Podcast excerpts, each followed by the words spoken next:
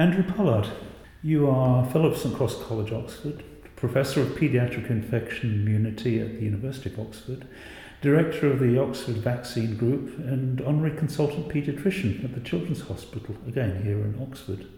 Andy, when did you come to Oxford and, and to St Cross College? Well, I came to Oxford um, in 2001 and I, have been working here in the Department of Paediatrics uh, since then and, and also in the Children's Hospital um, up the hill in Headington. And uh, I came to St Cross College uh, as a member of Common Room in the early 2000s uh, and was elected to the fellowship in 2006. Why is St Cross College important for you? So, St Cross has uh, been very important for me in providing a base and a home um, in, um, in Oxford in, in a wider academic community uh, than uh, I would have just living in, in my world in medicine. And uh, for me, it's been um, particularly um, important having gone to a, a medical school in London which didn't have students from any other disciplines, and then practicing medicine in the NHS, working in various different um, universities, but always in medical departments, to then come to Oxford and be in a true university with people from all the disciplines in one place. And I also particularly enjoy being at St Cross um, because of its um, egalitarian nature. It's it's a um, I, I feel it often uh, feels like a place where everyone is welcome, and perhaps that goes back to the roots of the college as a as a home for the curators of the university museums. It didn't have a college affiliation to start with, and since then, I think there's a bit of a history of taking people in and making everyone equal in the college. I mentioned all those roles you form uh, within Oxford and more broadly, so you have many professional roles. Can you speak a little bit about your research and practice and maybe go on to talk about the implications of this work for policy? At the, at the start, um, and the basis of who I am is a paediatrician, and I, I look after children um, who um, have infectious diseases um, here um, in Oxford and have uh, been working um, in medicine now for almost 30 years. And that has given me um, a very close understanding of um, the importance of child health in not only in this country but internationally with many of my um, roles um, in other countries. The importance of child health in underpinning um, a lot of uh, the success of a society where, where we focus on the health of our children and uh, ability to attend school and to later have productive lives is, is really the, the fundamental focus of successful societies, particularly in my area, um, where the major cause of death in the world is, are infections in the under fives. Um, and because, as a clinician, I've experienced many of uh, those awful diseases which do um, have serious outcomes in children, um, I got very interested in vaccines as a way of trying to improve child health um, and uh, prevent the devastating outcomes for the individual and for the families and society. And over that 30 year career, I've seen uh, a dramatic impact um, of immunization in uh, improving health in children and driving down um, the high child mortality in many countries in the world. And that continues to inspire me to, to work hard in the design and development and testing of new vaccines uh, to try and change the, um, the, uh, the, the health of children internationally and to reduce the inequalities around the world that we see today. Okay, fantastic. It sounds to me like you've worked overseas ex- extensively in, in various places. Could you could you say a bit more about that? Uh, well, I, the, the country where I have spent most of my um, research uh, time has been Nepal um, in South Asia. Uh, but currently, we also have projects in Bangladesh and Malawi, um, just initiating a new project in Uganda. Um, all of these are focused on um, trying to Im- improve health through immunisation, sometimes uh, developing the evidence around new vaccines um, to show that they can have an impact in a population, and also um, looking at the way in which we use vaccines to see how we can get the most out of them. Okay, so say to get the most out of out of the vaccines, what kinds of things you know need to be improved on in, in your view? Um, well, one, one of the things that we have been looking at is uh, with typhoid vaccine uh, to see whether we can reduce the huge burden of disease that there is um, amongst um, childhood population. it, has been looking at typhoid vaccine um, among some of the most vulnerable um, societies in the world where they, they have poor um, access to clean water and, and really inadequate infrastructure. And uh, in those studies, we've now vaccinated over 100,000 children with a new typhoid vaccine and being able to demonstrate uh, an, a reduction of 82% in the disease burden in, in the childhood population in um, uh, one interim analysis of, uh, of the study.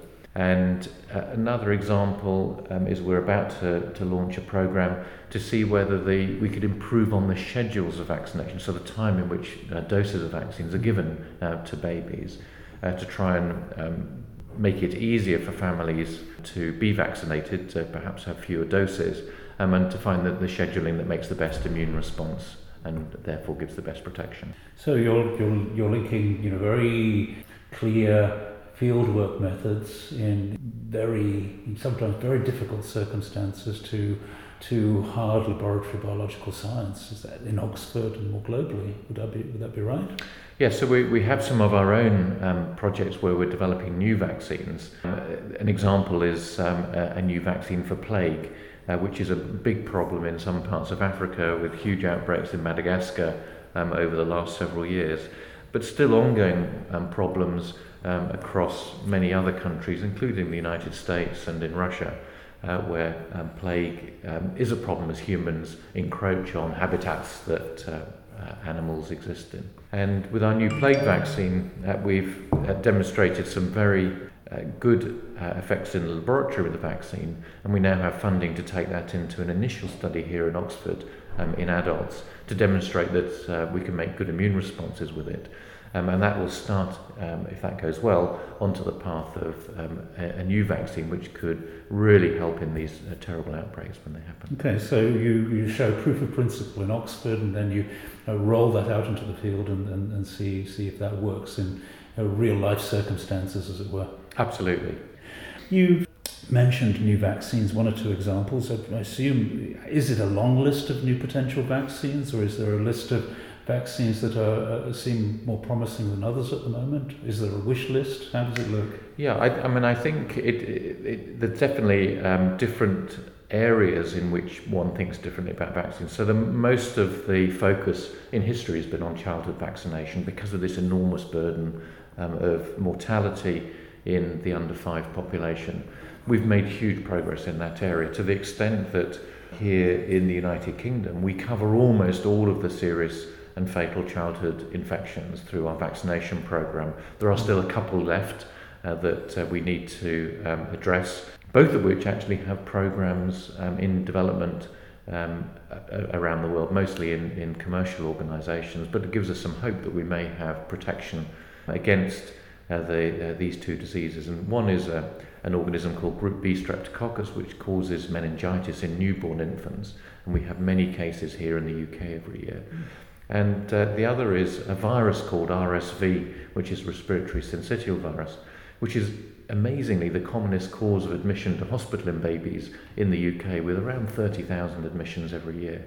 And we're very hopeful that we'll have new preventive measures for that um, over the next five years. And once those two are dealt with, there are very few major causes for hospitalisation in early childhood or death um, that we could tackle through vaccination. If you then look at other um, groups, the biggest, I think, growth area in immunisation is going to be for the elderly, where we have an enormous um, population that's growing of older adults who suffer from many different types of um, problems related to infection. And uh, the, the difficulty and the challenge there has been making vaccines that work well in an immune system which is starting to deteriorate as people get older, particularly those over the age of 75. And so that's quite an exciting growth area in immunisation. As a paediatrician, I have slightly less interest in that area uh, for my patients. There is globally a huge need for, for vaccines for, for many different types of disease that we don't um, have the, uh, the misfortune to see here um, in the UK. For example, new vaccines for Ebola are um, currently in development, uh, with one recently licensed in the last few weeks and trials for most of the, the um, candidate Ebola vaccines actually having initially been conducted here in Oxford. There are many other different types of outbreak uh, germs which we want to make vaccines for. And there's a long list of those um, that the government um, here has, and there's also a WHO list, and we're uh, working our way through um, here in Oxford in trying to um, create vaccines to prevent most of those. Does your work take you towards policy uh, at all? So I, I have um, a, an interest in um, how we translate our science into policy and have, have done throughout my career. Um, currently, I, I chair the committee called JCVI, which advises the UK government on vaccine policy. And uh, that has been a, a, very um, rewarding experience in uh, working with scientists and public health specialists um, in assessing the data that, the, that there are on the safety and um, effectiveness of vaccines. Um, and then finally to look at the cost effectiveness for the NHS to see whether they match up against other types of interventions that we use um, um, in our health service uh, for the UK. And those roles have uh, taken me also to work at the World Health Organization um, as a member of the committee um, that um, tries to make policy for uh, global use of vaccines.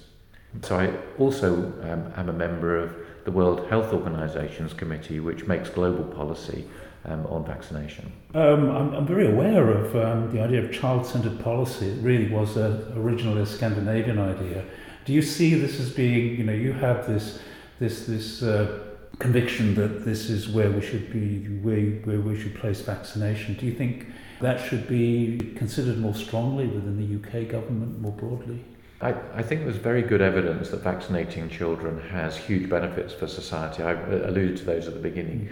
There is good um, evidence from economists that by having healthy children, parents are able to work and be more productive. They, uh, that particularly in vulnerable societies, that uh, if children are sick, it can plunge a family into poverty and not parents not being able to work and having to pay for healthcare.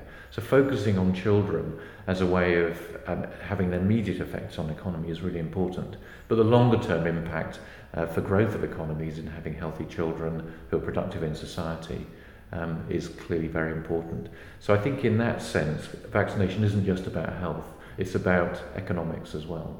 So, so Andy, a lot of things you've alluded to happening, being rolled out. So personally, what's on the horizon for you? For, for me personally, I have um, a very large research group here in Oxford with almost 100 people um, in it. So I have lots of um, exciting projects running, and perhaps the most rewarding are the students um, who work with us and uh, obtain their DPhil and then go on to um, glorious careers afterwards. So it's, it's incredibly um, rewarding for me doing and what I am doing. I have um, lots of um, uh, interactions with um, scientists and public health specialists around the world, and that outward looking view that um, comes from working in science for me is incredibly rewarding.